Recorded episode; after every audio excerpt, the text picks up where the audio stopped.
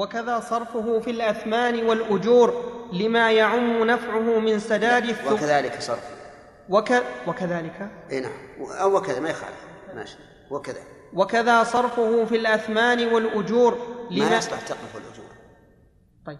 وكذا صرفه في الأثمان والأجور لما يعم نفعه من سداد الثغور بالكراع والسلاح وعمارة ما يحتاج إلى عمارته من طرقات الناس. طيب الكراع ما هو؟ الكراع الخيل والسلاح معروف. من طرقات الناس كالجسور والقناطر وطرقات المياه كالأنهار. كالجسور والقناطر وطرقات المياه كالأنهار. له من يسأل يا شيخ. ها؟ كالجسور والقناطر شمول. ها القناطر قنطرة تؤخذ من النهر، يعني ساقي يؤخذ على من أجل أن يكون ينفتح على الأراضي وتزرع. قال ويقسطه على أهل القرية، تقسيطه يكون على كل شخص بحسب أو كل سنة، يعني يجزئ. اقرأ اللي بعده اقرأ اللي بعده. قسطه بينهم على قطع. إيه هذه؟ قبلتهم فيها يعني إذا ما يكون يعني قطعة واحدة تكون على سنة واحدة. ما يطيع الوالي يريد يمشي حاجة الآن. وضع على هذا 1,000,000 ريال لازم يسلموا لهم 1,000,000 ريال، لكن هل نجعله بالسوية الغني والفقير سواء؟ لا، هذا رجل متوسط. ترى نسيت. لا نعم. وإذا كان رضي الحاكم قال تقسط على سنوات. طيب إذا رضي خفف الظلم.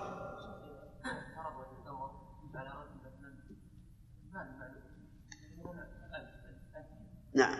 ولا يستطيع أخذ 1,000 اللي عند الشخص، وقال الشخص هذا أريد أن توصف المطلوب نصف المال. لا، إذا كان لا يستطيع إلا من قبل هذا الشخص، يجب على هذا الشخص أن يمتثل، لأن فرق بين اللي يبي يأخذ منها عن طريق هذا الشخص أو عن غيره، وشخص يقول ما يستطيع أن يأخذ إلا عن طريق هذا الشخص، نقول للشخص امتنع، لأنك إذا امتنعت ما يستطيع أن يأخذها. نعم.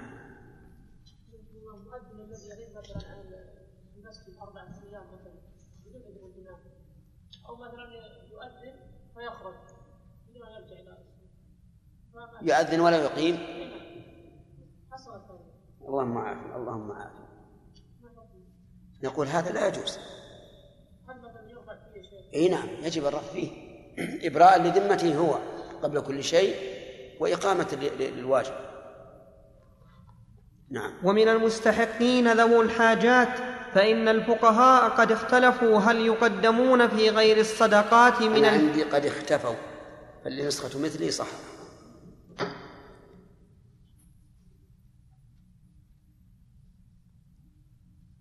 فإن الفقهاء قد اختلفوا هل يقدمون في غير الصدقات من الفيء ونحوه على غيرهم على قولين في مذهب أحمد وغيره، منهم من قال يقدمون، ومنهم من قال المال استحق بالإسلام فيشتركون فيه كما يشترك الورثة بالميراث، والصحيح أنهم يقدمون، فإن النبي صلى الله عليه وسلم كان يقدم ذوي الحاجات كما قدمهم في مال بني النضير.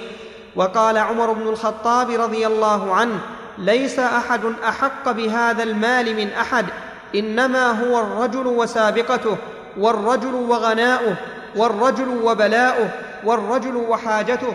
فجعلهم عمر رضي الله عنه 4 أقسام: الأول ذو السوابق الذين بسابقتهم حصل المال. الثاني من يغني عن المسلمين في جلب المنافع لهم كولاة الأمور والعلماء الذين يجتلبون لهم منافع الدين والدنيا. يجتلبون نعم يجلبون، وأنا عندي يجعلون لا بالغير بالغين لا بالغناء. طيب عندي أنا من يجعلون والصواب يجلبون.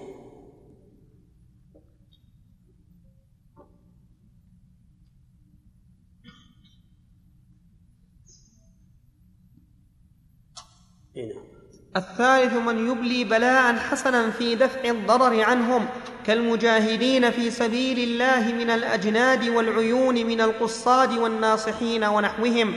الرابع ذو الحاجات، وإذا حصل من هؤلاء متبرع فقد أغنى الله به، وإلا أعطي ما يكفيه أو قدر عمله. وإذا عرفت أن العطاء يكون بحسب منفعة الرجل وبحسب حاجته في مال المصالح وفي الصدقات أيضا، فما زاد على ذلك لا يستحقه الرجل إلا كما يستحقه نظراؤه، مثل أن يكون شريكا في غنيمة أو ميراث.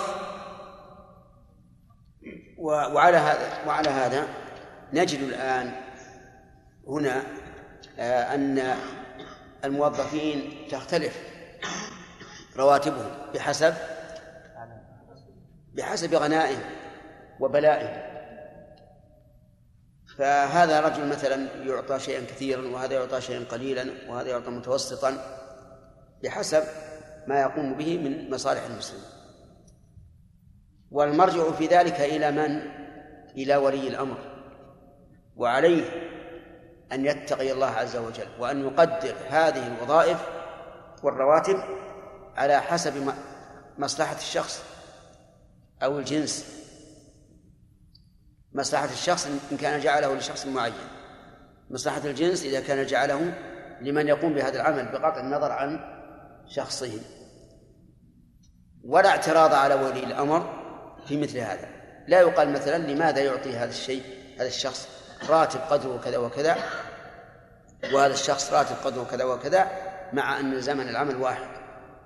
نقول لأن الناس يختلفون في إيش؟ في الغناء والبلاء. أما إذا كان هناك حاجة فلا يفضل صاحب الحاجة عن زميله المشارك له في العمل، لكن يعطيه من وجه آخر سد حاجته. أما الذي قدر للعمل فهم فيه سواء، الغني والفقير. شيخ نعم، مسألة الاختلاف ايش؟ مسألة الاختلاف في تقديم المستحقين، نعم، أو أنهم كالورثة. طب ما يمكن يجمع بين القولين؟ لأنه من الورثة مثلا منهم من يحجب الآخر. لا ما يجب. ربما يحجب الفقير الغني، وربما يحجب الغني الفقير. القولين ما هم متقاربين. لا يعني فرق عظيم.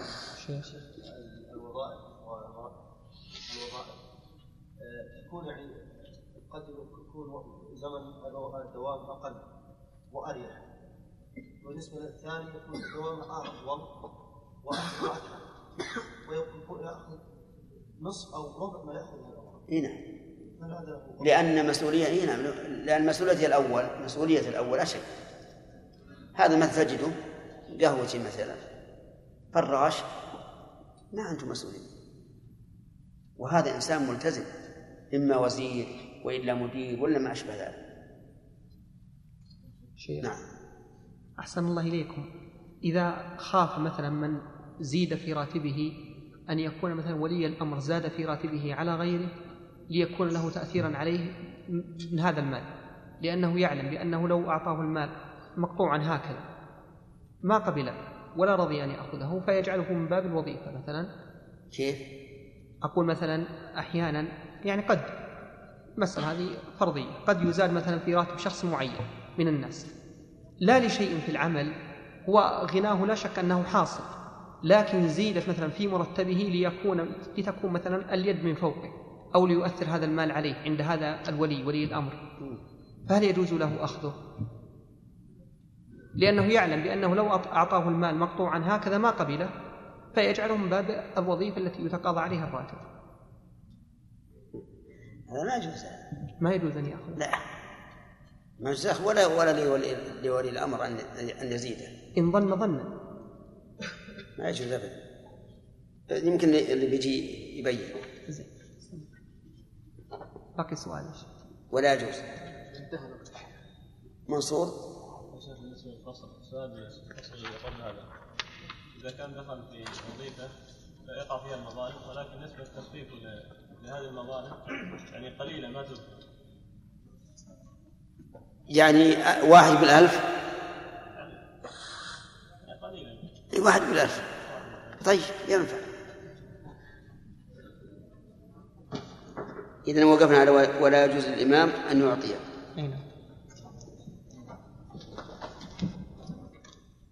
أحمد رجل مسافر صلى خلف مقيم قد صلى 2 و3، فهل يصح المسافر أن يقصر أو يجب عليه الإتمام؟ وإذا كان قصر وشلون صلى 2 و3؟ يلا يساعد. صلى خلف مقيم قد صلى 2 و3، ايش معنى؟ يعني فاته 2. اي نعم يتم. فإن كان صلى 2 المسافر هذا يجب عليه الآن أن يصلي 4 3.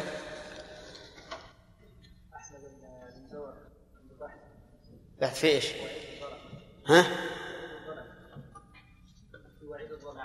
يعني بحث كم واجد؟ لكن 1 و 2 ولا؟ والله. طيب وش الخلاصة؟ الخلاصة يا شيخ الحديث اللي ذكره الشيخ ما وجدته في باب الضلالة، وجدته في المنافقين والذين يخالفون في الناس. إيه.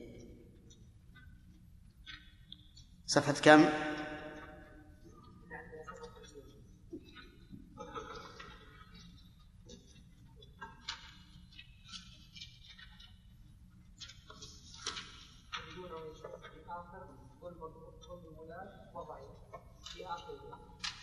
قبل الماء. قبل الماء وآخر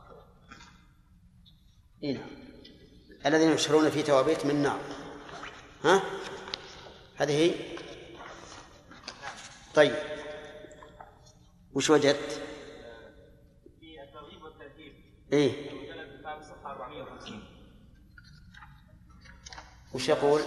عن سويد بن غفلة رضي الله عنه قال قال رسول الله صلى الله عليه وسلم: إذا أراد الله أن ينسى أهل النار جعل لرجل منهم صندوقا على قدر من نار لا ينبض منه عرق إلا فيه مسمار من نار ثم تضرم فيه النار ثم يقفل بقفل من نار ثم يجعل ذلك الصندوق في صندوق من نار ثم يضرم بينهما نارا ثم يقفل بقفل من نار ثم يجعل ذلك الصندوق في صندوق من نار ثم يضرم بينهما نار ثم يقفل ثم يلقى أو يطرح في النار.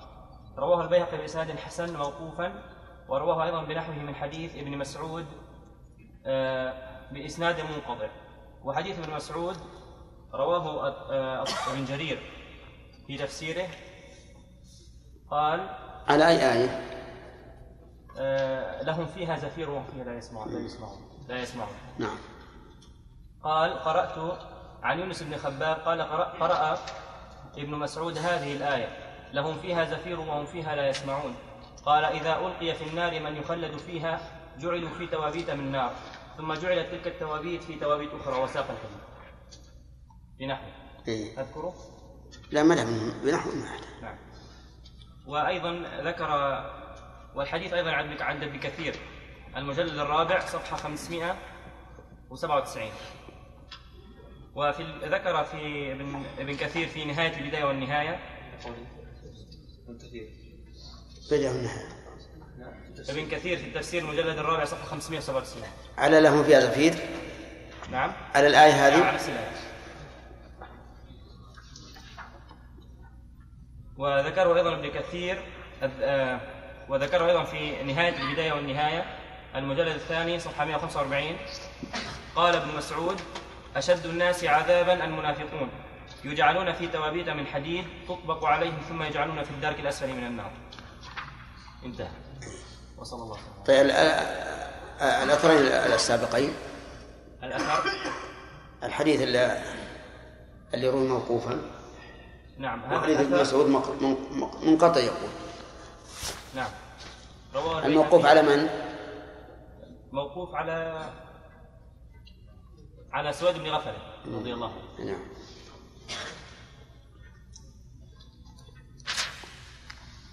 طيب خلاص تشيرون إلى صفحات وينظر عاد في السنة تفصيلا. لا زين. بسم الله الرحمن الرحيم. الحمد لله رب العالمين، وصلى الله وسلم وبارك على نبينا محمد وعلى آله وصحبه أجمعين. قال شيخ الإسلام ابن تيمية رحمه الله تعالى في كتابه السياسة الشرعية في إصلاح الراعي والرعية في فصل وجوه صرف الأموال، قال: ولا يجوز للإمام أن يعطي أحدا ما لا يستحقه لهوى نفسه من قرابة بينهما أو مودة ونحو ذلك، فضلا عن أن يعطيه لأجل منفعة محرمة منه كعطية المخنثين من الصبيان المردان الأحرار والمماليك ونحوهم، والبغايا والمغنين والمساخر ونحو ذلك، أو إعطاء العرافين من الكهان والمنجمين ونحوهم. لكن يجوز بل يجب. بسم الله الرحمن الرحيم. يقول رحمه الله في كتاب السياسة الشرعية: لا يجوز للإمام أن يعطي أحدا ما لا يستحقه لهوى نفسه من قرابة بينهما أو مودة ونحو ذلك. ما لا يستحقه، ما يصح ما لا يستحقه، يجب أن يعطي المال من يستحقه. لا يجوز أن يعطي أحدا ما لا يستحقه لهوى في نفسه من قرابة أو مودة أو نحو ذلك، هذا وهو الإمام الذي له الكلمة العليا في الدولة، فكيف بمن دونه؟ وبهذا يعرف خطأ الذين يكتبون للموظفين انتدابات وهم لم يعملوا بل هم باقون في أمكنتهم، أو يكتبون لهم انتدابات أيام طويلة والعمل لا يستحق إلا نصف هذه الأيام أو ربعها أو أقل، فإن هؤلاء لا شك أنهم فعلوا محرما وظلموا ثلاث جهات: ظلموا أنفسهم بخيانة الأمانة وإدخال الظلم على الناس، وظلموا الحكومة بخيانتها فيما أتمنوا عليه، وظلموا المعطى بإعطائه ما لا يستحق، وهم يظنون أنهم نفعوه وهم والله ضروه، لأن النبي صلى الله عليه وعلى آله وسلم قال: انصر أخاك ظالما أو مظلوما. قالوا: يا رسول الله، هذا الظالم، هذا المظلوم، فكيف ننصر الظالم؟ قال: تمنعه من الظلم فذلك نصره. أما هؤلاء فيعينون أولئك القوم على الظلم، ولهذا كان المتورعون الذين يخشون الله ويخافونه يسألون دائما عن مثل هذا الحال، يكتب لهم انتدابات وهم في بيوتهم لم يبرحوا البلد،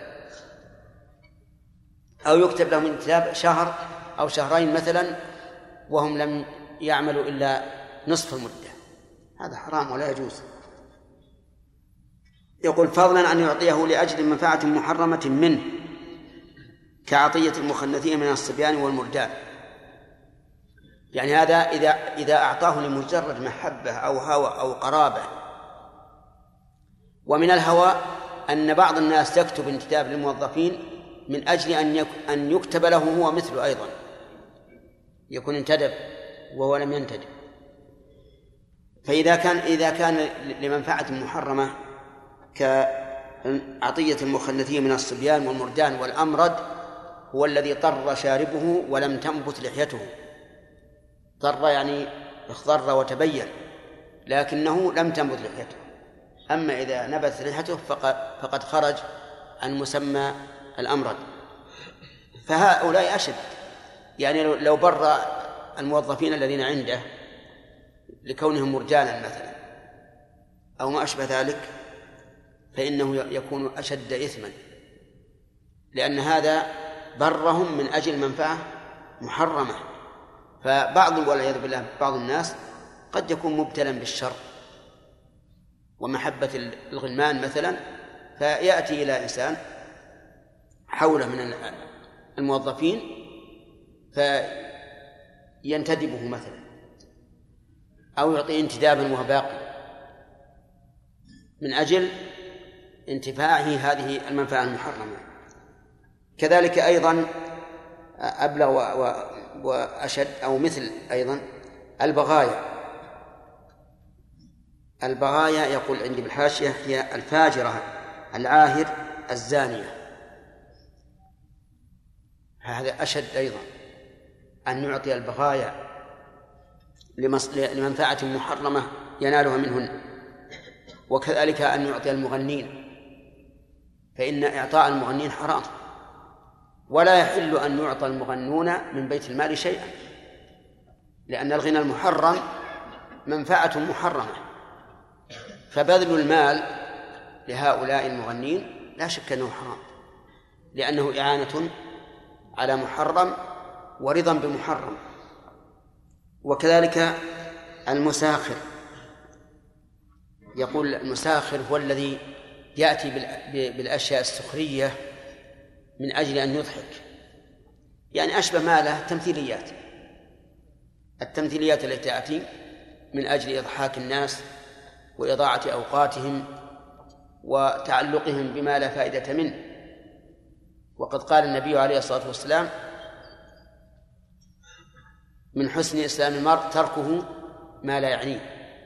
وقال: من كان يؤمن بالله واليوم الآخر فليقل خيرا أو ليصمت. وكذلك إعطاء العرافين أشد من هذا أيضا، إعطاء العرافين. والعراف هو الكاهن الذي يخبر عما في المستقبل، يأتي لشخص مشعوذ يقول: تعال الآن نحن في أول السنة، خبرنا ماذا يكون في هذه السنة. رأيت العام الماضي في صفحة من صفحات الجرائد مكتوب: المرأة الكاهنة، امرأة كاهنة تقول هذا العام سيكون كذا وسيكون كذا وسيكون كذا، وتتبعت ما قالت إلى يوم الآن باقي على السنة بالميلادية، كم باقي على السنة الميلادية؟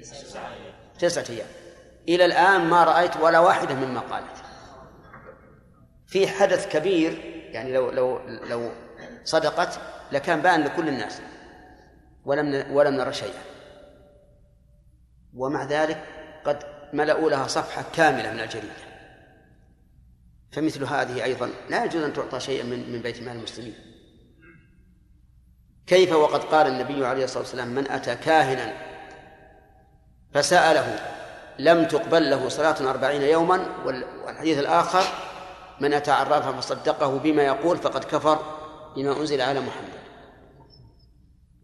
وكذلك المنجمين الذين ينظرون في النجوم ويستدلون بحركاتها وتنقلاتها وغروبها وطلوعها على الحوادث الأرضية. أما المنجم الذي ينظر في النجوم ويستدل بها على الحصول فهذا لا بأس به، لعموم قوله تعالى: وعلامات وبالنجم هم يهتدون، فإن قوله هم يهتدون كما يشمل جميع الأمكنة يستدل بالنجوم عليها كجهة القبلة والشمال والجنوب. فكذلك الأزمنة، نعرف مثلا إذا ظهر النجم الفلاني معناه دخل موسم الأمطار، وإذا دخل النجم الفلاني معناه أن الشتاء بدأ يزداد، وهلم جرا. هذا لا بأس به، لكن الاستدلال بالحوادث الفلكية على الحوادث الأرضية أو بالأحوال الفلكية على الحوادث الأرضية هذا هو المحرم، لأنه لا علاقة بين النجوم وبين الحوادث الأرضية.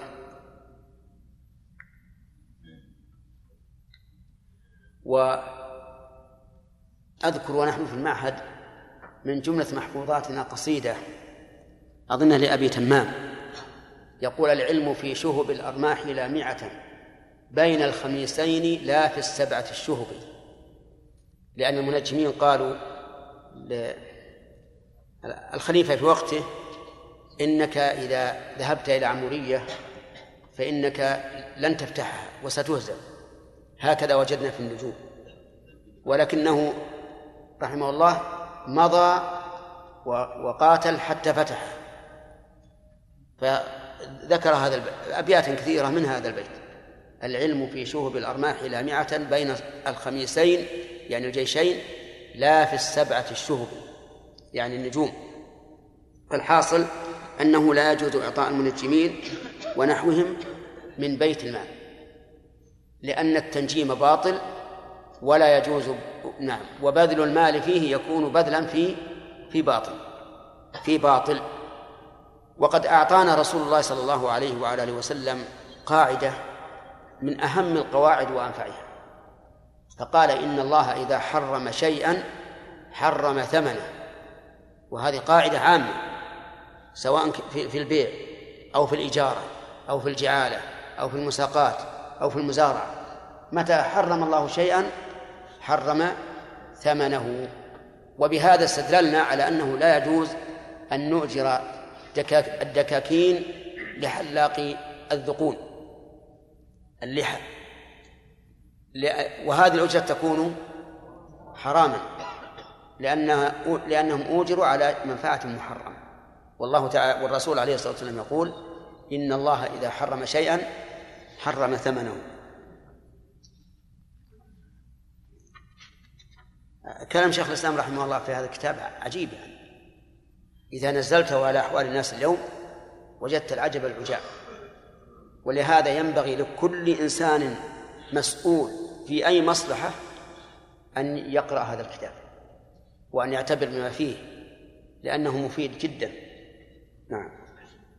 لكن يجوز بل يجب الإعطاء لتأليف من يحتاج إلى تأليف قلبه، وإن كان هو لا يحل له أخذ ذلك، كما أباح الله تعالى في القرآن العطاء للمؤلفة قلوبهم من الصدقات، وكما كان النبي صلى الله عليه وسلم يعطي المؤلفة قلوبهم من الفيء ونحوه، وهم السادة المطاعون في عشائرهم، كما كان النبي صلى الله عليه وسلم يعطي الأقرع بن حابس سيد بني تميم، وعيينة بن حصن سيد بني فزارة، وزيد الخير الطائي سيد بني نبهان، وعلقمة بن علاثة العامري سيد بني كلاب، ومثل سادات قريش من الطلقاء كصفوان بن أمية وعكرمة بن أبي جهل وأبي سفيان بن حرب.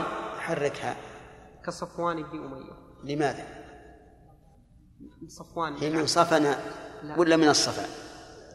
صفوان ممنوع من الصرف للعالمية وزيادة الألف والنون، إذن بالفتح. نعم. كصفوان بن أمية وعكرمة بن أبي جهل وأبي سفيان بن حرب وسهيل بن عمرو والحارث بن هشام. عندنا سهل لكن الصواب سهيل.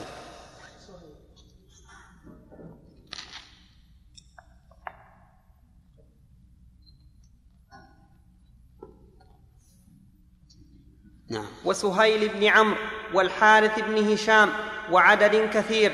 ففي الصحيحين عن أبي سعيد الخدري رضي الله عنه قال: بعث علي وهو باليمن بذهيبة في تربتها إلى رسول الله صلى الله عليه وسلم، فقسمها رسول الله صلى الله عليه وسلم بين 4 أنفر.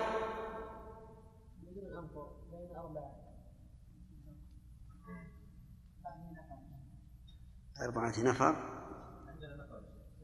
ولا ظهر أحسن، أنفر يعني قليل التعبير بها، بين 4 بس ما فيها نفر، بين 4 نفر. طيب، أما أنفر هذه يشطب عليها إما بين 4 ولا بين 4 نفر.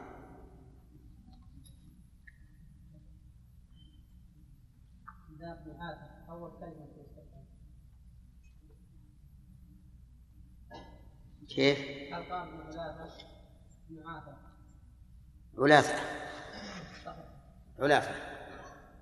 علاثة.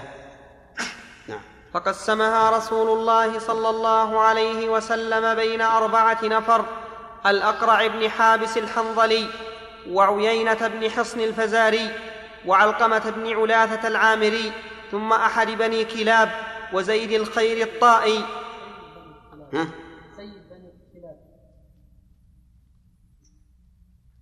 النسخة الثانية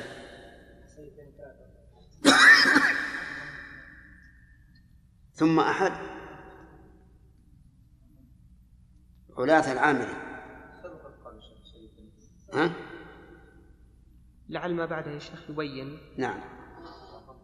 ثم أحد بني كلاب وزيد الخير الطائي، ثم أحد بني نبهان. طيب نخليها سيد عشان تكون. لكن ذكر الأول الشيخ يبين السيد. أي نعم. قبل الحديث. نعم. كلام الشيخ قبل الحديث. نعم. يبين أنه سيد بني كلاب. أي. لا هو أحيانا يقول ثم أحد حتى في العبارات. إذن يرجع للحديث.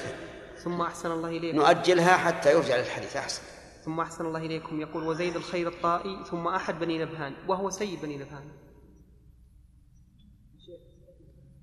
طيب لماذا لا نصب إلى الرجع الأصل ما دام الحديث في الصحيحين البخاري ومسلم؟ ها؟ ثم إيش؟ طيب ثم أحد بن نبهان. طيب هذه دائما يعبر فيها، لكن على كل حال راجعها في البخاري ومسلم، وأتينا بها إن شاء الله متى؟ ليلة الجمعة بعد غد، ليلة الخميس. ما هو ليلة الخميس؟ ليلة الجمعة. اسمه عبد الله الحازمي، ولا يكون حازما إن شاء الله. من تقدمته الشيخ وقت ذا؟ مو بليلة الخميس؟ لا، يوم الخميس ليلة الجمعة.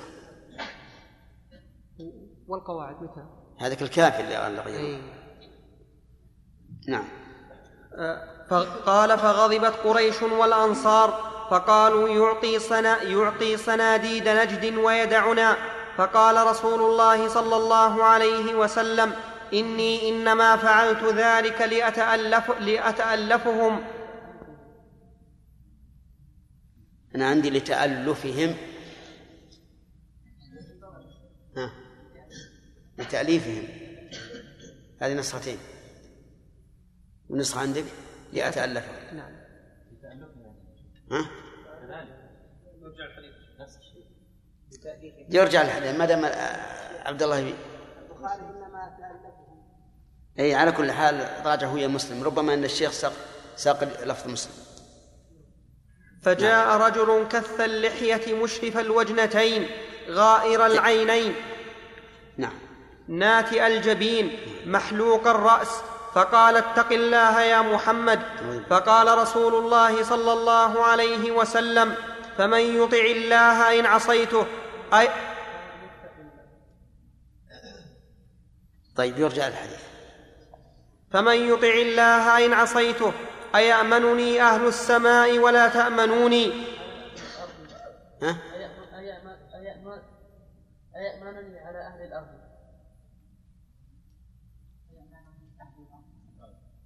البخاري يا شيخ. إيش عندك؟ أيأمنني على أهل الأرض. نعم. على أهل الأرض هو الظاهر. نعم. طيب راجع خير إن شاء الله. فقال رسول الله صلى الله عليه وسلم فمن يطع الله إن عصيته أيأمنني أهل السماء ولا تأمنوني؟ قال ثم أدبر الرجل، فاستأذن رجل من القوم في قتله ويرون أنه خالد بن الوليد، فقال رسول الله صلى الله عليه وسلم إن من ضئضئي هذا قوما يقرؤون القرآن لا يجاوز حناجرهم، يقتلون أهل الإسلام ويدعون أهل الأوثان، يمرقون من الإسلام كما يمرق السهم من الرمية، لئن أدركتهم لأقتلنهم قتل عاد. وعن رافع بن خديج رضي الله عنه قال أعطى رسول الله صلى الله عليه وسلم أبا سفيان بن حرب وصفوان بن أمية وعيينة بن حصن والأقرع بن حابس كل إنسان منهم 100 من الإبل، وأعطى عباس بن مرداس دون ذلك، فقال عباس بن مرداس أتجعل نهبي ونهب العبيد بين عيينة والأقرع؟ وما كان حصن ولا حابس يفوقان مرداس في المجمع، وما كنت دون امرئ منهما، ومن تخفض اليوم لا يرفعي. قال يخفض يخفض. إيه أنا عندي هكذا ومن يخفض ومن تخفض طيب، يضاف إلى عبد الله: ومن تخفض اليوم لا يرفعي. قال: فأتم له رسول الله صلى الله عليه وسلم 100. رواه مسلم. والعبيد اسم فرس له. الله أكبر. حب المال. طيب، إذن معناه كما قال الشيخ رحمه الله في أول الكلام: يجوز الإعطاء لتأليف من يحتاج إلى تأليف قلبه ولو كان كافرا، ولو كان ملحدا، ولو كان مسلما يعطى لدفع شره، لكن في هذا الحال يكون حلالا للمعطي حراما على الآخر. الآخر لا يحل له أن يأخذه، والمعطي يحل له أن يعطيه، لأنه دفع لشره وتأليف لقلبه. حتى من الزكاة التي هي أعظم الأموال في الإنفاق، وإنفاقها أحد أركان الإسلام، يعطون من أجل التأليف، كما قال الله تعالى: والمؤلفة قلوبهم. ولكن يبقى النظر تحقق أن هؤلاء يخشى شرهم، لأنه قد يتوهم أن فيهم شرا وليس فيهم شر، فهل يكفي الوهم في إعطائهم من المال لدفع شرهم، أو لا بد من أن يغلب على الظن أو نتيقن؟ نعم، الوهم يكفي. إيه، أنا أقول هل يكفي الوهم أو لا بد من غلبة الظن أو اليقين؟ الثاني، لا بد أن يكون هناك غلبة الظن، بحيث نعرف أنهم مثلا هؤلاء يفسدون في الأرض، يحدثون الضوضاء، يحدثون الفوضى، فنعطيهم من أجل دفع شر. هذا لا بأس به، لكنه حلال لنا وحرام على الآخذ، حتى إنهم يعطون من الزكاة. وبهذا نعرف أنه لا يحل الاعتراض على بعض التصرفات من بعض الجهات في إعطائها ما تدفع به الشر أو تؤلف به القلب، لأن هذه أمور قد تخفى علينا نحن، ولا ندري ما وراء الجدار، فيعطى بعض الناس دفعا لشره أو تأليفا لقلبه أو ما أشبه ذلك، ثم يعترض المعترض. ولكن كما قلت لكم، لابد أن يكون هذا على أساس صحيح، نعرف بالقرائن أنهم يحتاجون إلى تأليف لئلا يشملنا شرهم، لابد من هذا. وكما رأيتم أن النبي عليه الصلاة والسلام أعطى الواحد من هؤلاء 100 من الإبل، ما يهينه، من أجل تأليف قلبه، لأن هؤلاء الكبار تحت أيديهم من الخلق ما لا يعلمه إلا الله. فإذا ألف المسلمين مما يعطونه إياهم سيطروا على قولهم. ولهذا اختلف العلماء في إعطاء المؤلفة قلوبهم، هل لا بد أن يكون المعطى سيدا في عشيرته، أو يعطى الإنسان الواحد لتأليف قلبه وتقوية إيمانه؟ وقد سبق لنا ذكر ذلك في باب الزكاة. نعم. رجل مشهور بالفسق، وهي في قرية من القرى مشهور بالفسق، يعني كقاطع الطريق داخل القرية، كلما مر رجل قذفه أو امرأة قذفها. وبعض الأحيان مرة من الأحيان سكت هذا الرجل وجلس يطلق النار على المار. هل هذا حكم قاطع الطريق؟ يعني هل ما في شك ان هذا قاطع طريق؟ اذا لم يكن هذا قاطع طريق فما قاطع الطريق، لكنه يا شيخ داخل القريه نفسها. ولو كان العلماء قالوا هم الذين يعرضون للناس بالسلاح في الصحراء او البنيان، لا فرق بين الصحراء والبنيان، كلهم قطاع طريق.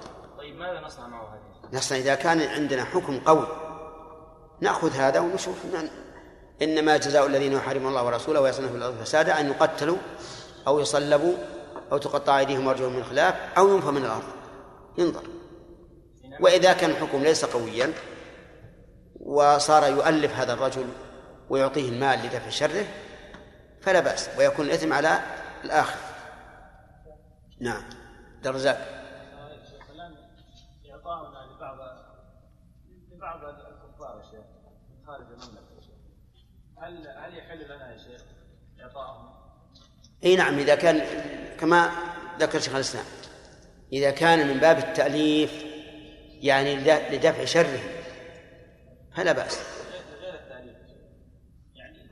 هذا الشيء ما نقدر نبحث فيه لأنه يرجع إلى من أعطى. نعم يا عبد الرحمن بن داود.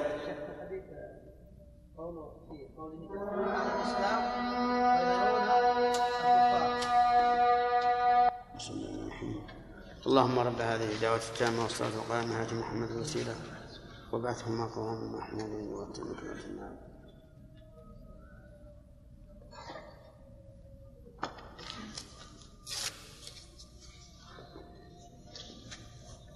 نمشي. سؤال عبد الرحمن.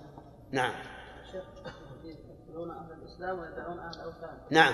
هذا الشيخ يدخل في من يعني يختلف مع فرقة من أهل الإسلام في شيء، يعني يسوق في الاجتهاد ثم يقف لمحاربتهم ثم ايش؟ يقف لمحاربتهم والتشنين عليهم وتفجير الناس منهم ويدع على البدع وأهل. هل يدخل في هذا؟ ما هو بالظاهر، لأن هذا يقاتل، يقول يقاتلون. ولا شك أن الذي يسلط لسانه على إخوانه المؤمنين الذين خالفوه في رأي أو اجتهاد ويدع أهل الشر لا شك أنه أخطأ، وكان الواجب أن يكون الإخوة المؤمنون يدا واحدة على من عداه. حميدي ثلاثة يا شيخ. ثلاثة؟ أخذنا ثلاثة الآن. أي نعم. أحمد المزوق خلاص ما أحتاج، أنت أمين. الثاني وعبد الرحمن المزوق. نعم. والمؤلفة قلوبهم نوعان، كافر ومسلم. فالكافر إما أن يرجى بعطيته منفعة كإسلامه أو دفع مضرته إذا لم يندفع إلا بذلك، والمسلم المطاع يرجى بعطيته المنفعة أيضا كحسن إسلامه أو إسلام نظيره أو جباية المال ممن لا يعطيه إلا لخوف أو لنكاية في العدو أو لا قبلها إلا لخوف. نعم. أو النكاية إلا الخوف مما نعطيه إلا الخوف. إيش بعد؟ أو النكاية. نعم.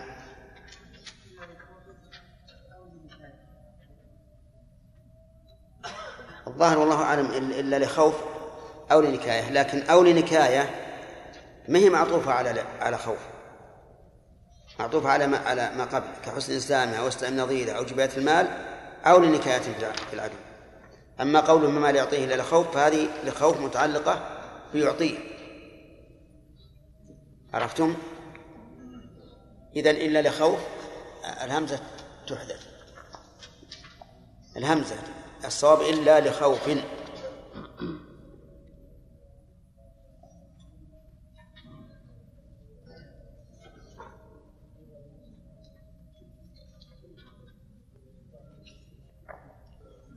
نعم.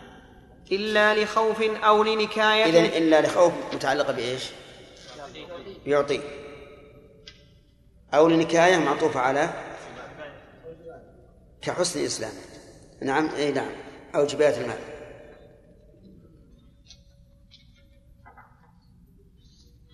إلا لخوف أو لنكاية في العدو أو كف ضرره عن المسلمين إذا لم ينكف إلا بذلك. وهذا النوع من العطاء وإن كان ظاهره إعطاء الرؤساء وترك الضعفاء كما يفعل الملوك، فالأعمال بالنيات. فإذا كان القصد هذا النوع من العطاء المشار إليه عطاء المؤلفة قلوبهم، عطاء المؤلفة قلوبهم. ألسنا قلنا أن المؤلفة قلوبهم هم السادة؟ بلى قلنا هذا. إذن هم الرؤساء، فظاهر هذا إعطاء الرؤساء وترك الضعفاء. نعم. فالأعمال بالنيات. فإذا كان القصد بذلك مصلحة الدين وأهله كان من جنس عطاء النبي صلى الله عليه وسلم وخلفائه وإن كان المقصود العلو في الأرض والفساد كان من جنس عطاء فرعون، وإنما ينكره ذو مثالها الأخير. لو أعطى رئيسا من الرؤساء تأليفا لقلبه ليكون عونا له على قبيلة مسلمة مثلا يريد هذا أن يقاتله، كان هذا العطاء محرما ولا جائزا؟ محرما، لأن المقصود به العلو في الأرض والفساد. نعم. وإنما ينكره ذو الدين الفاسد كذي الخويصرة. ينكره، الضمير يعود على من؟ على أي شيء؟ على العطاء. لا، ينكره يعني هذا النوع من العطاء وهو عطاء مؤلف قلوبه. وإنما ينكره ذو الدين الفاسد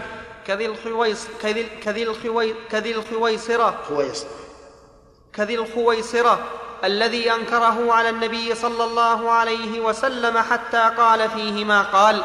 وكذلك حزبه الخوارج أنكروا على أمير المؤمنين علي رضي الله عنه ما قصد به المصلحة من التحكيم ومحو اسمه وما تركه من سبي نساء المسلمين وصبيانهم.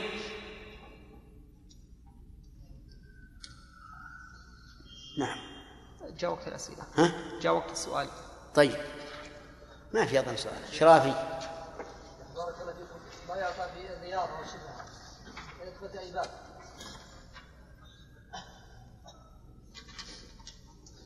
ينظر إذا كان فيه مصلحة للدين أو الدنيا فلا بأس به، أما إذا لم يكن فيه مصلحة فهو حرام لأنه إضاعة مال. نعم يا حميد.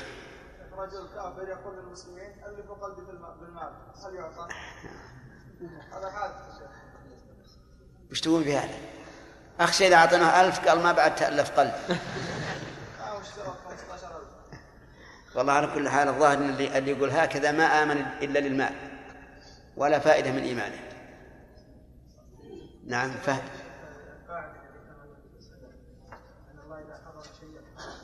نعم.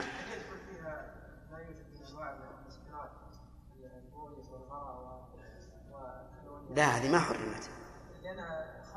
لا أبدا، هذه ما تستعمل لشرب الخمر. نعم، حتى يقولون إن الواحد إذا جاء عطشان وشرب ماء كثير جدا جدا وامتلأ بطنه تماما سكر، أغمى عليه. نعم، على كل حال هذه من الأشياء المباحة لا شك، لأنها لا تستعمل. من يستعملها للسكر؟ واحد يمكن من مليون. لا عبرة بذلك، العبرة بالأعم الأكثر. هذا الدليل، دليل إن هذه لو تسأل كل اللي يشترونها لماذا اشتروتها قال الانتفاع المباح. أليس البيض يشترى للقمار ولا لا؟ نعم، قال العلماء يشترى للقمار، يشتريها الناس للقمار، تقامروا فيه. منها أنك حط البيضة ورصها هكذا انكسرت فانت جيد. نعم، وكذلك الموسى ما هو يشترى لحلق اللحية. اللي يشترون الموسى لحلق اللحية الآن يمكنهم 20%. نعم، لا 20%. هل نقول الآن بيع الأمواس حرام؟ لا فرق، لكن ما تستعمل الإسكار ولا يسكر به إلا الناس السفهاء من جهة الدين والوضع من جهة الدنيا. اللي يريد السكر ما يجيب هذا، يجيب عصير عنب وعصير تمر وأشياء راقية. حتى الخمر والعنب والتمر هذا مو براقي الآن يا شيخ. الراقي المستورد، يجيبوا مستورد، هذا أرقى شيء. اي الله معك. على قول الاخ تتعطل السيارات يا اخي. لا، غير السيارات كل شيء تعطل. البنزين. نعم، صحيح، البنزين مثل ما تفضلت، البنزين يسكر.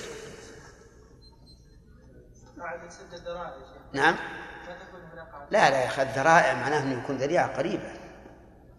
ما هو بكل ما كان يمكن واحد من المليون يستعمل في الحرام وهؤلاء نعم. أمر أخذت ثلاثة نعم. وهؤلاء أمر النبي صلى الله عليه وسلم بقتالهم لأن معهم دينا فاسدا لا يصلح به دنيا ولا آخرة، وكثيرا ما يشتبه الورع الفاسد بالجبن والبخل، فإن كلاهما فيه ترك، فيشتبه ترك الفساد لخشية الله تعالى بترك ما يؤمر به من الجهاد والنفقة جبنا وبخلا. وقد قال النبي صلى الله عليه وسلم: شر ما في المرء شح هالع وجبن خالع. قال الترمذي: حديث صحيح. وكذلك قد يترك الإنسان العمل ظنا أو إظهار أنه ورع، وإنما هو كبر وإرادة للعلو في الأرض. وقول النبي صلى الله عليه وسلم: إنما الأعمال بالنيات، كلمة جامعة كاملة، فإن النية للعمل كالروح للجسد، وإلا فكل واحد من الساجد لله والساجد للشمس والقمر قد وضع جبهته على الأرض فصورتهما واحدة. ثم هذا أقرب الخلق إلى الله تعالى، وهذا أبعد الخلق عن الله.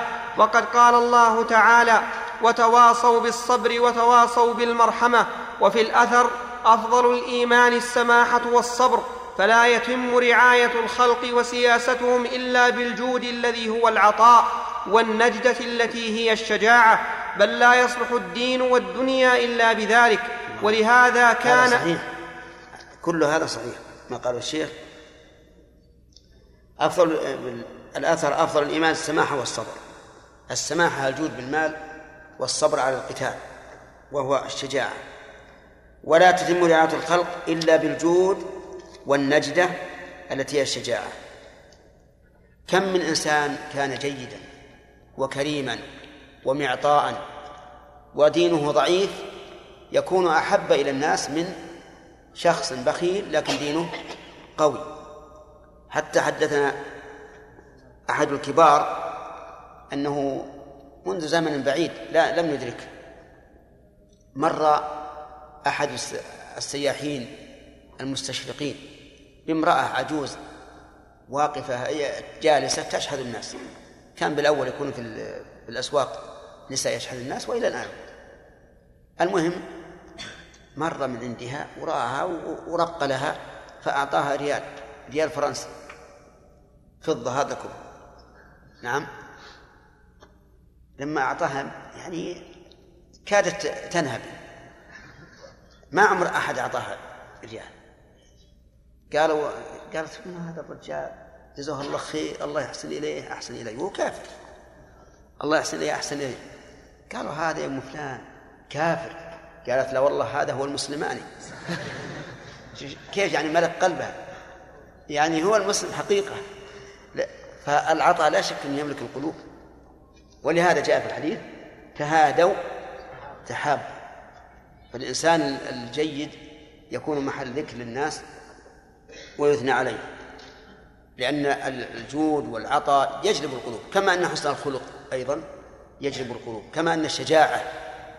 إذا رأيت الرجل خفيف النفس بمجرد ما تقول فلان ساعدني، أو يسمع مثلا هيعة أو صياح لأناس غاروا على البلد ويخرج هو فإنه لا شك أنه يحمد عند الناس ويحب.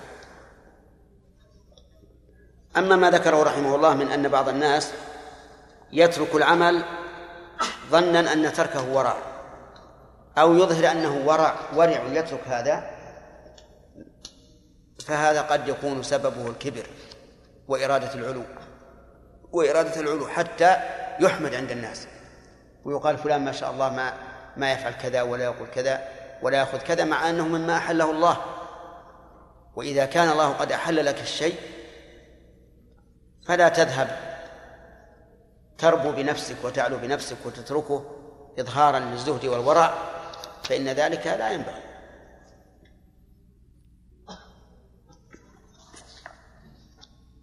نعم. بل لا يصلح الدين والدنيا إلا بذلك. نعم.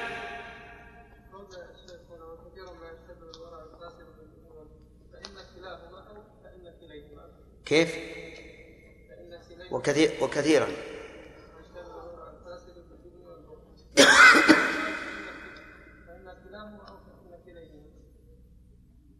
وش تقولون؟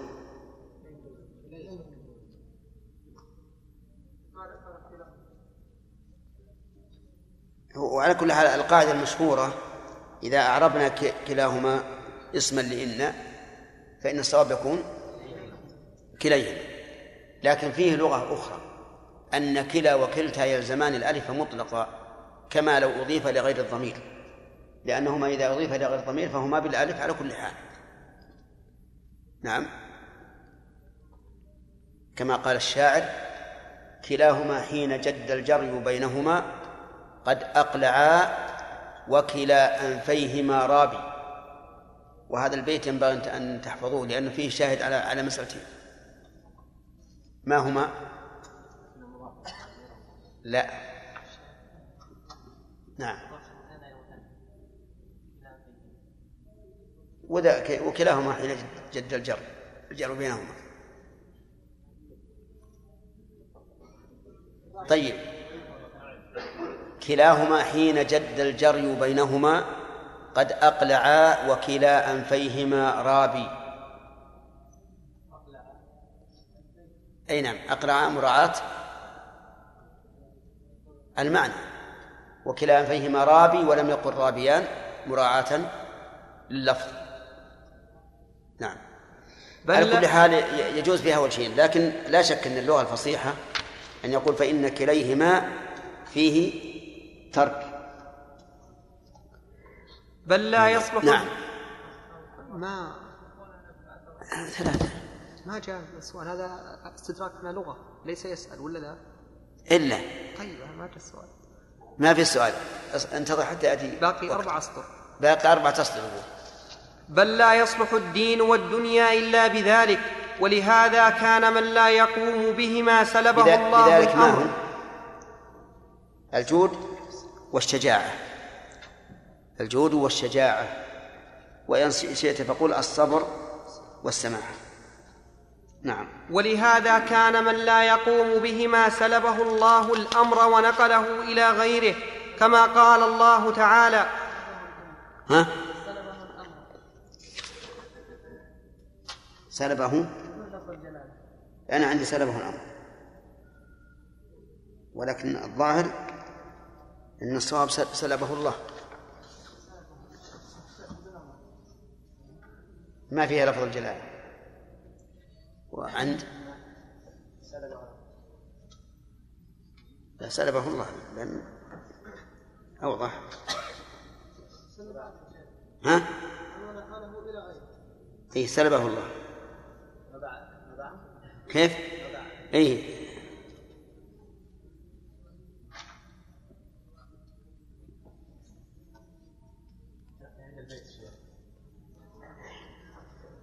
كلاهما حين جد الجري بينهما قد أقلعا وكلا أنفيهما رابي.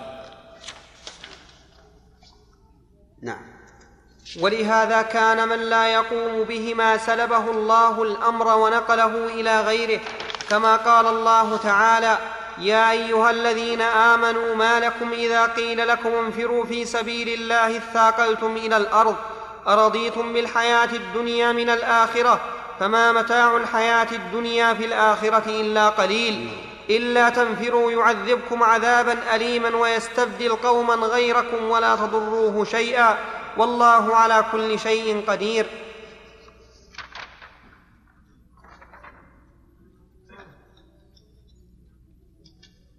واضح؟ ما لهم أن يسألوا، لهم أن يسألوا. نعم، وين السائل؟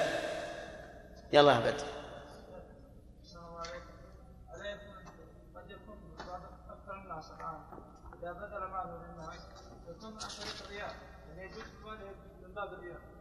هما قلنا إنما الأعمال بالنيات. قال الشيخ: لا، إنما الأعمال بالنيات. تجد 2 يسجدان أحدهما لله وأحد للشمس، وبينهما كما بين السماء والأرض. الشيخ: قلنا الذي يعطى لتأليف قلبه يحرم عليه أخذ المال. نعم، هل هذا مطلقا سواء كان لا، إذا كان لدفع شر أو ضرر فقط. أبد، فقط. وإذا كان جاهل في هذا الحكم؟ إذا كان جاهل ينبني على مسألة العلم، هل يشترط للتأثيم العلم وهذه مرت علينا خالد. ولكن إذا علم فيما بعد هل يجب عليه رده؟ هذا محل نظر، قد يجب عليه رده لأنه أخذه بغير حق، وقد لا يجب لعموم قوله تعالى في آكل الربا فمن جاءه موعظة من ربه فانتهى فله ما سلف. ما الله أعلم، خذ القولين أو احتمالين. نعم. بقي سؤال. نعم سامع. حديث ذي الخويصرة. حديث ذي الخويصرة. إيش؟ حديث ذي الخويصرة. ضيقوا. ذي الخويصرة. أي ذي الخويصرة؟ لم يأذن النبي صلى الله عليه وسلم لخالد بن الوليد أن يقتله. نعم. ثم قال في نسله لئن أدركتهم لأقتل أنهم قد تعالى. نعم. ثم جمع. نعم. هذا إشكال وارد. يقول لماذا لم يأذن النبي صلى الله عليه وسلم بقتله مع علمه أن يخرج من ضئه هؤلاء القوم الذين هذه أوصافهم، لأن الرسول علم أنه سيخرج من قومه منه هؤلاء القوم، ولو قتله لم يخرج، فكان عنده علم بوحي أو نعم بوحي. وهذه أحيانا تقع، يترك الشيء لحكمة أرادها الله عز وجل. هذا إذا قلنا إن الضئضئ هو النسل. أما إذا قلنا الضئضئ هو الشبيه كما قال به بعضهم، فيكون المعنى يخرج من ضئضئه أي من صنفه وأشباهه قوم كذا وكذا، ويكون الجامع بينهم هو إيش؟ الخروج على الإمام. ولهذا قال بعض العلماء إن أول الخوارج كان في عهد الرسول عليه الصلاة والسلام، وذكروا هذا الرجل الذي اعترض على قسمة النبي صلى الله عليه وعلى آله وسلم. نعم خلاص يا شيخ، 3 أسئلة. نعم. وقال تعالى ها أنتم هؤلاء تدعون لتنفقوا في سبيل الله فمنكم من يبخل ومن يبخل فإنما يبخل عن نفسه والله الغني وأنتم الفقراء وإن تتولوا يستبدل قوما غيركم ثم لا يكونوا أمثالكم. وقد قال الله تعالى هذا في البخل عن الإنفاق في سبيل الله، يعني في طرق الخير عموما. وقد يقال أن المراد بسبيل الله هو الجهاد خاصة. وعلى كل حال نقول إن بذل الأموال في الزكاة أوجب من بذلها في الجهاد، لأنها ركن من أركان الإسلام، فالأولى العموم. فمن دعي لينفق في سبيل الله ولكن لم يفعل فإنه يخشى عليه من هذا أن يستبدل الله به قوما غيره ثم لا يكون مثاله. وقد قال الله تعالى لا يستوي منكم من أنفق من قبل الفتح وقاتل أولئك أعظم درجة من الذين أنفقوا من بعد وقاتلوا وكلا وعد الله الحسنى. نعم عندنا في التعليق فتح مكة، ولكن ليس هذا بصحيح.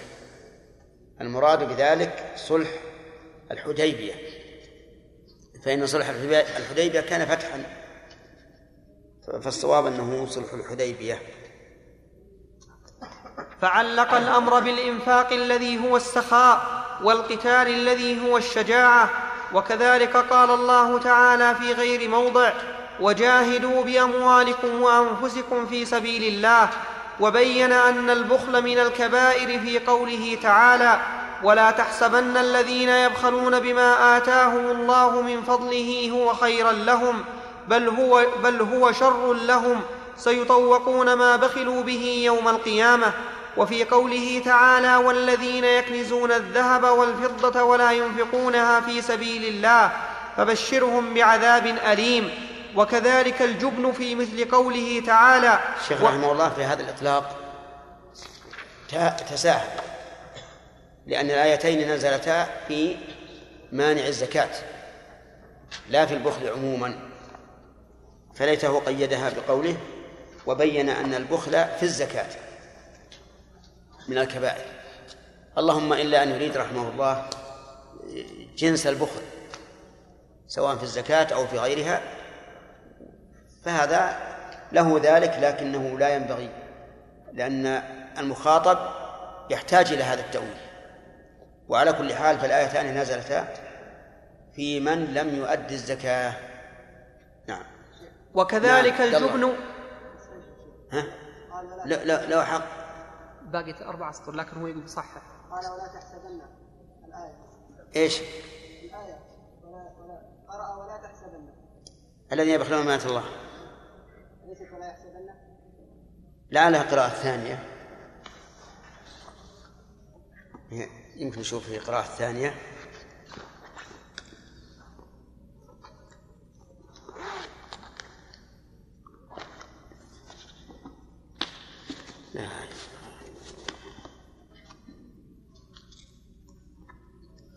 ظاهر لي أنها القراءة الثانية.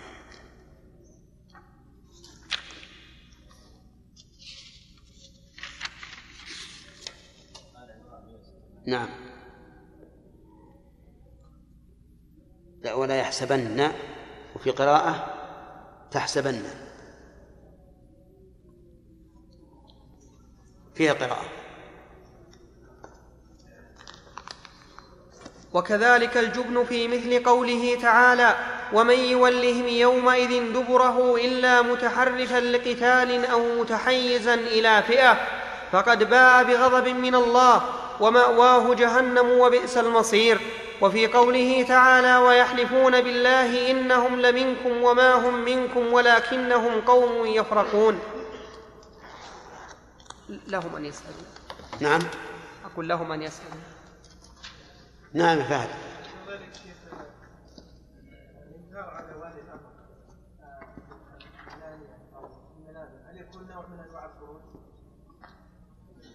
على حسب كلام من قال إن هذا الرجل يعتبر من الخوارج يكون كذلك. التحريض على ولاة الأمور لا شك أنه نوع من الخروج، لكنهم ليسوا هم الخوارج الذين جاءت الأحاديث بذمهم، وأجمع العلماء على أنهم أقل ما يقال فيهم إنهم فساق، ليسوا هم هؤلاء. نعم. التي تتعلق بولي الأمر تتعلق بالرعية كذلك. نعم. فإذا أنكرها الخطيب على المنبر وبين علاقتها بالرعية وبين حرمة طاعة ولي الأمر فيها، هل يكون هذا من قبيل الخروج؟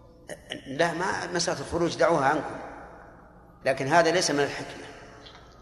الشيء اللي يتعلق بولي الأمر وبالناس حذر الناس منه. مثلا وسائل الإعلام الآن حذر الناس من مشاهدة المحرمات في التلفزيون، ومن استماع الأغاني، ومن شراء المجلات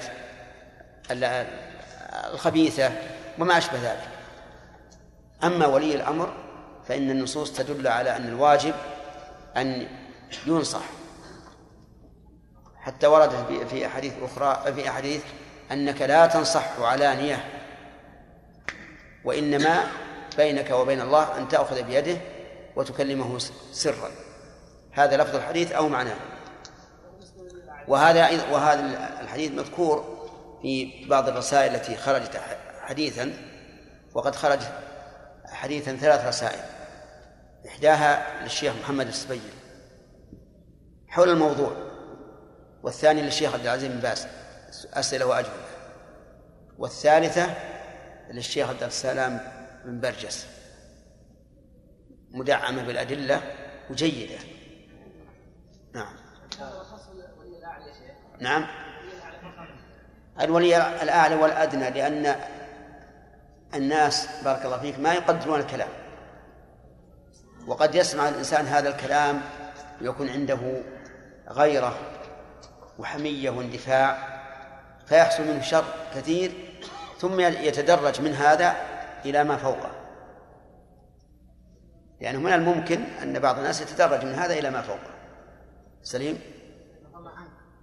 الإنسان اللي يأمر بالمعروف وينهى عن المنكر، هل هو يتبع المصلحة ولا يتبع شيء ما يعلم منه، ما يعلم وش يصير؟ لا، لابد من مراعاة المصلحة، لابد من مراعاة المصلحة. لو أن يدفع المصلحة يفكر في الأمر قبل ما يدفع. والحقيقة أن المشكلة في هذه إشكال، يعني بعض الكلام فيه إشكال حتى على الدين والطاعة، وأهل الذين ينسبون الدين عليهم إشكال. ما في شك، على كل حال الإنسان يجب أن يكون ميزان قوله قول النبي صلى الله عليه وعلى آله وسلم: من كان يؤمن بالله واليوم الآخر فليقل خيرا أو ليصمت. اجعل هذا ميزان قولك وفيه الخير. بقى علينا شوية غالب. كمل. إيه نعم. إلى قوله: ولكن افترق الناس. وهو كثير في الكتاب والسنة، وهو مما اتفق عليه أهل الأرض، حتى إنهم يقولون في الأمثال العامية: لا طعنة ولا جفنة، ويقولون: لا فارس الخيل ولا وجه العرب. مش معنى لا طعنة ولا جفنة؟ لا شجاع ولا كريم. لا شجاع ولا كريم، نعم. والثاني: لا فارس الخيل ولا وجه العرب. لا فارس ولا كريم مثله. لا فارس الخيل الشجاع، وجه العرب الكريم، لأن أوجه ما في المحل أكرمه.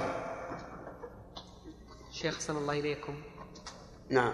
أقول أحسن الله إليكم، أحيانا يعني في بعض البلاد يعني يلاحظ بأن المنكرات إذا لم يتعرض لها على علانية نعم. إنها ما تغير. نعم. يعني على سبيل المثال مثلا لو حذر الناس مثلا من البنوك، لو حذر الناس مثلا على المنابل من البنوك، نعم، لا ربما تخلى عامة المواطنين والمسلمين. لا، هذه لا بأس، هذه ما تتعلق بولي الأمر. لكن ما يأذن ولي الأمر أن تحذر من البنوك. كيف؟ ما يأذن ولي الأمر أن تحذر من البنوك. لا، ما هنا ولي الأمر يقول لا تحدثوا بالبنوك، لا بلا، إلا البنك أعلنه على المنبر وفي المحراب وفي القهوة وفي كل مكان إن الربا حرام. ما في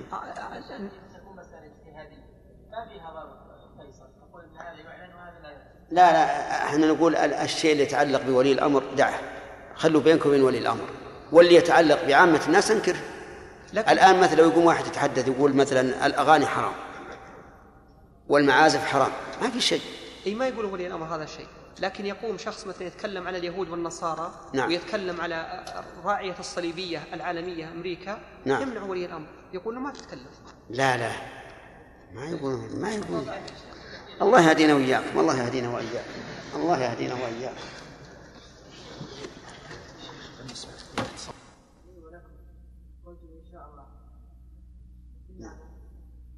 تحقيقا إن شاء الله ورجاء. في هذا المسجد الحلقة أقسم بالله أنا أريد بها جزء. لا، هو ما أردنا بهذا أن نقيد كلامه، لكن نرجو أن يكون حقا. الشيخ حسن الله إليكم صرت لي مرة أو بعد يصلون مع الساقطين، كما واحد من الشباب جاء إلى أبيه فرحا قال: يا أبوي أنا ما سقطت إلا بواحد. قال: الله يبشرك بالخير، الساقط أحسن من اللي يطفح ما هو شيء. أنا بطلابكم يكونون قدوة يا شيخ. نعم صحيح. المقدمة. أي نعم. ولو أدى ذلك إلى إيقاف الدراسة. تمام. نعم. أنهم قدوة يا شيخ، وقال طلاب الشيخ كذا أو كذا. لا الحمد لله، أنا بشركم إن الحمد لله إن كل من لا يقول إن طلابكم من أحسن الطلاب. الحمد لله. من جهة الفهم، بعضهم يعني يغلبه النوم في الصباح شوي. ولا الحمد لله زين، شافوا لا الأول.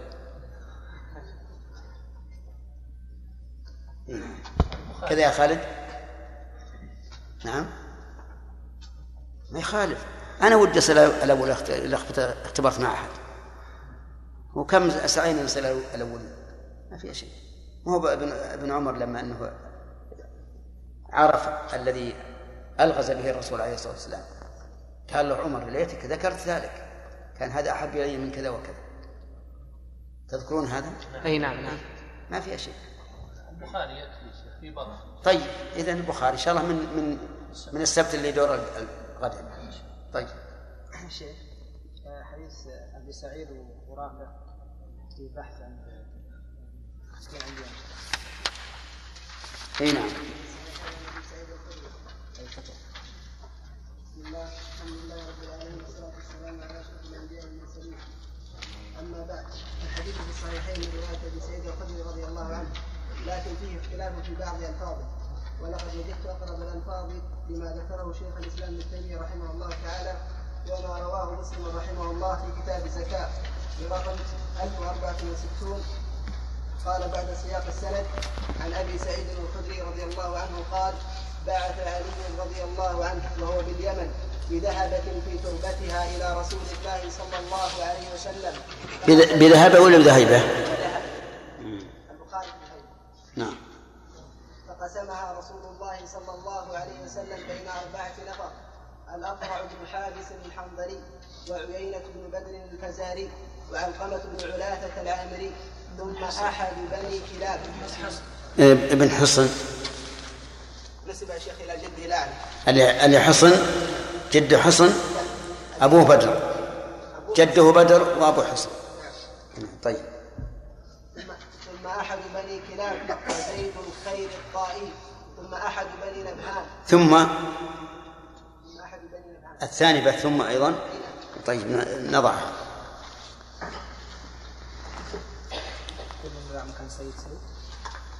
هنا يعني ثم هو واحد من بني نبهان، ثم هو واحد من بني كلاب، هذا المعنى. رحمك الله. نعم. قال: فغضبت قريش فقالوا: أيعطي صناديد نجد ويدعنا والأنصار عندنا. أنصار البخاري. طيب، إذن كان الشيخ رحمه الله حفظ من هذا ومن هذا. نعم. فقال رسول الله صلى الله عليه وسلم: إنما فعلت ذلك لأتألفهم. فجاء رجل كث اللحية، مشرف الوجنتين، غائر العينين، ناتر الجبين، محلوق الرأس، فقال: اتق الله يا محمد.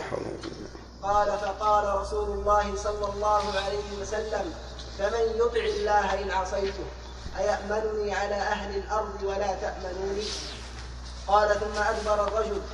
أيأمنني على السماء؟ لا، أيأمنني على أهل الأرض.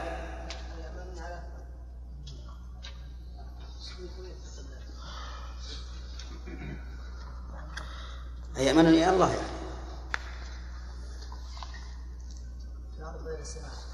ها؟ الأرض بدل السماء. إيه، أيأمنني على أهل الأرض. المعنى أيأمنني أهل السماء على أهل الأرض؟ لا، أيأمنني الله على أهل الأرض. ورد شيخ البخاري: أيأمنني أهل السماء ولا تأمنون. ولا فيها على أهل الأرض، إنما هي على أهل الأرض. هو الرسول مؤتمن على أهل الأرض، سواء قلنا أهل السماء وهو الله، أو أن الضمير مستتر، أو أن الفاعل مستتر. نعم. قال: ثم أدبر الرجل فاستأذن رجل من القوم في قتله يرون أنه خالد بن الوليد، فقال رسول الله صلى الله عليه وسلم: إن من ضئضئ هذا قوما يقرؤون القرآن لا يجاوز حناجرهم، يقتلون أهل الإسلام ويدعون أهل الأوثان، يمرقون من الإسلام كما يمرق السهم من الرمية، لئن أدركتهم لأقتلنهم قتل عاد. حسن. إذن معنى الاختلاف يصير جدا ما شاء الله. نعم. حديث رافع. نعم.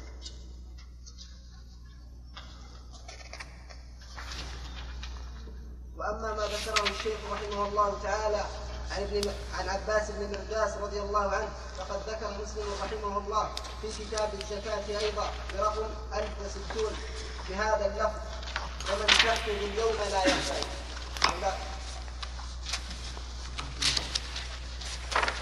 ومن يكفر اليوم لا ينفعل. نعم. إلا في قوله: وما كان حصن ولا حابس يفوقان المحداث في المجمع، فقد روى رحمه الله: فما كان بدر ولا حابس يفوقان مرداس في المجمع. ولا إشكال في عيينة رضي الله عنه، فإنه ينسب أحيانا لجده الأعلى وهو عيينة بن حصن بن حبيبة بن بدر الفزاري، كما ذكر ذلك ابن حجر رحمه الله تعالى في الفتح 7,666. وأما عجز البيت الأخير ومن تخفي عجز وأما عجز البيت الأخير بلفظ: ومن تخفض اليوم لا يرفعي، فقد ذكر ابن كثير رحمه الله تعالى في البداية والنهاية، وابن هشام رحمه الله السيرة النبوية عن ابن إسحاق رحمه الله بلفظ ومن تضع اليوم لا يرتعد. طيب واللي في مسلم تخفض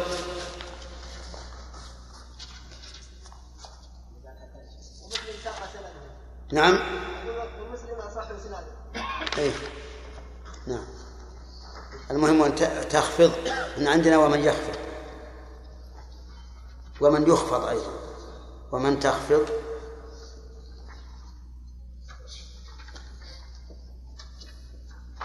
لكن قال بدر يا شيخ كيف؟ قال بدر كيف؟ مسلم بدل كيف؟ الشطر الأول من البيت الثاني. إيه نعم لكن شؤون وما كان. وما كان بدر ولا حاجة.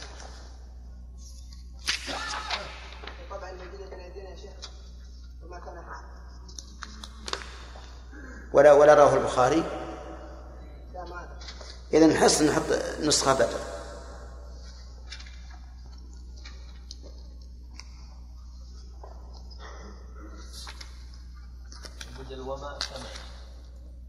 وما كان تمام نعم.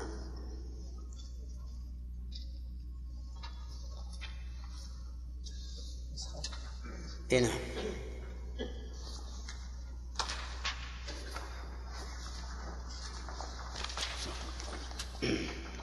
أحسنت بارك الله فيك. نبدأ بسم الله الرحمن الرحيم.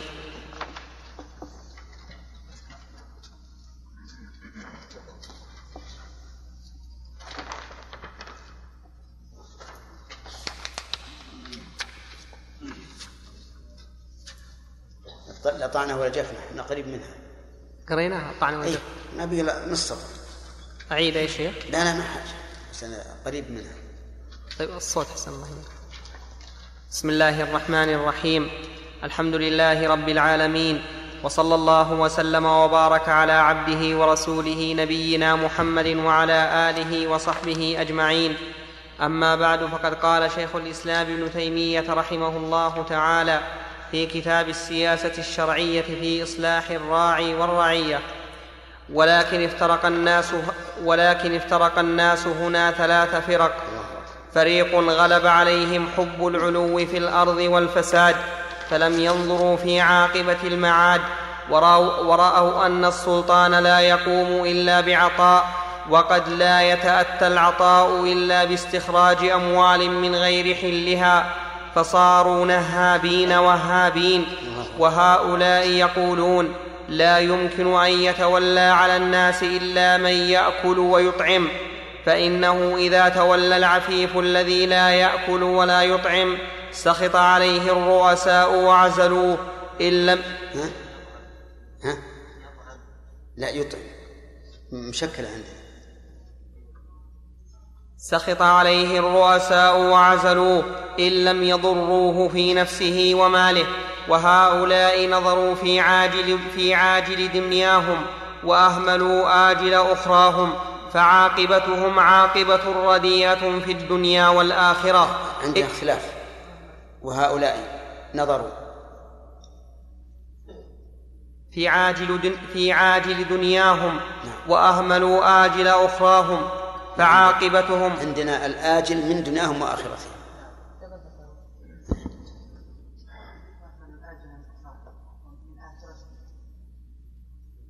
يعني مثل عند خالد ها وأخروا الآجل، أهملوا الآجل من دنياهم وآخرتهم. والظاهر اللي عندنا أحسن، يعني تشمل الأمرين، تشمل آخر الدنيا والآخرة، ولهذا قال فعاقبتهم عاقبة رديئة في الدنيا والآخرة. نعم وأهملوا إيه؟ الآجل من دنياهم وآخرتهم. ها هي أحسن. نعم لا صح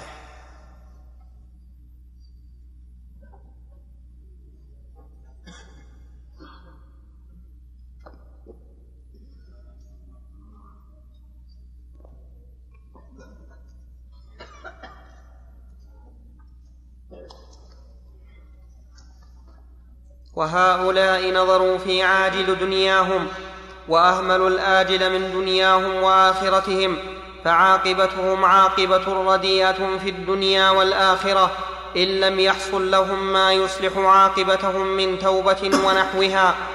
وفريق هذا الفريق كما قال الشيخ رحمه الله نهاب وهاب، يعني يأكل أموال الناس ويأخذ عليهم ويكثر الضرائب، لكنه كريم يعطي، له سخاء، فهو يضر من وجه وينتفع من وجه، لكنه لا يريد بموهبته وجه الله، يريد بذلك بقاء سلطانه وجاهه عند الناس ولا سيما الكبراء والمحافظة على ملكه. هذا كما قال هو نهاب وهاب، وكما يكون هذا في الأمراء والملوك والسلاطين يكون أيضا في عامة الناس. بعض الناس نسأل الله العافية يأخذ المال يكتسبه من أي وجه كان، يعني بذلك التجار، فتجده يأخذ المال من أي وجه كان، حلالا كان أم حراما، لكنه سخي يعطي ويبذل، يتصدق، يبني المساجد، يبني المدارس، يطبع الكتب، فهو نهاب وهاب، فله سيئات وله حسنات. هؤلاء يقول الشيخ عاقبتهم رديئة في الدنيا والآخرة إلا أن يمن الله عليهم بالتوبة، فما تمنى الله على الإنسان بالتوبة فالتوبة تهدم ما قبلها. نعم. وفريق عندهم خوف من الله تعالى ودين يمنعهم عما يعتقدونه قبيحا من ظلم الخلق وفعل المحارم، فهذا حسن واجب، ولكن قد يعتقدون مع ذلك أن السياسة لا تتم إلا بما يفعله أولئك من الحرام، فيمتنعون ويمنعون عنها مطلقا.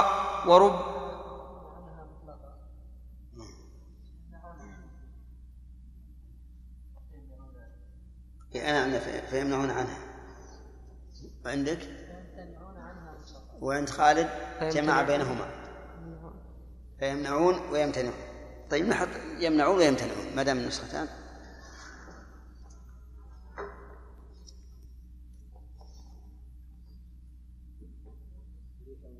يمنعون ويمتنعون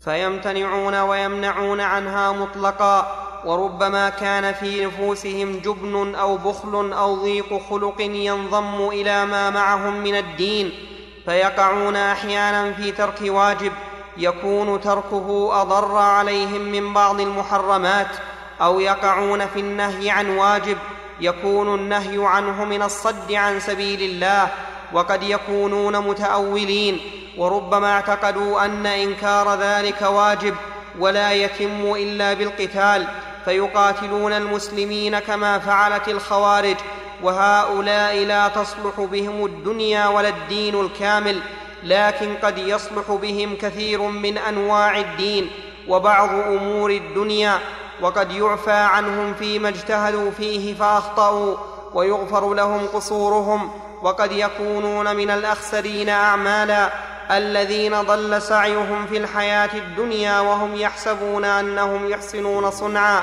وهذه طريقة من لا يأخذ لنفسه ولا يعطي غيره، ولا يرى أنه يتألف الناس من الكفار والفجار. لا من الكفار الأحسن من الكفار من الكفار والفجار هذا اللي عند خالد هو أصلا عندنا من الكبار أو من الكبار، والصواب بالفعل.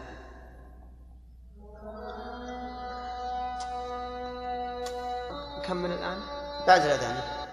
ودين يمنعهم من ظلم الخلق، لكن عندهم جبن وبخل وهلع، لأنهم لا يستطيعون أن يقابلوا الناس وهم لا يعطون الناس، ستجد الناس يستهينون بهم،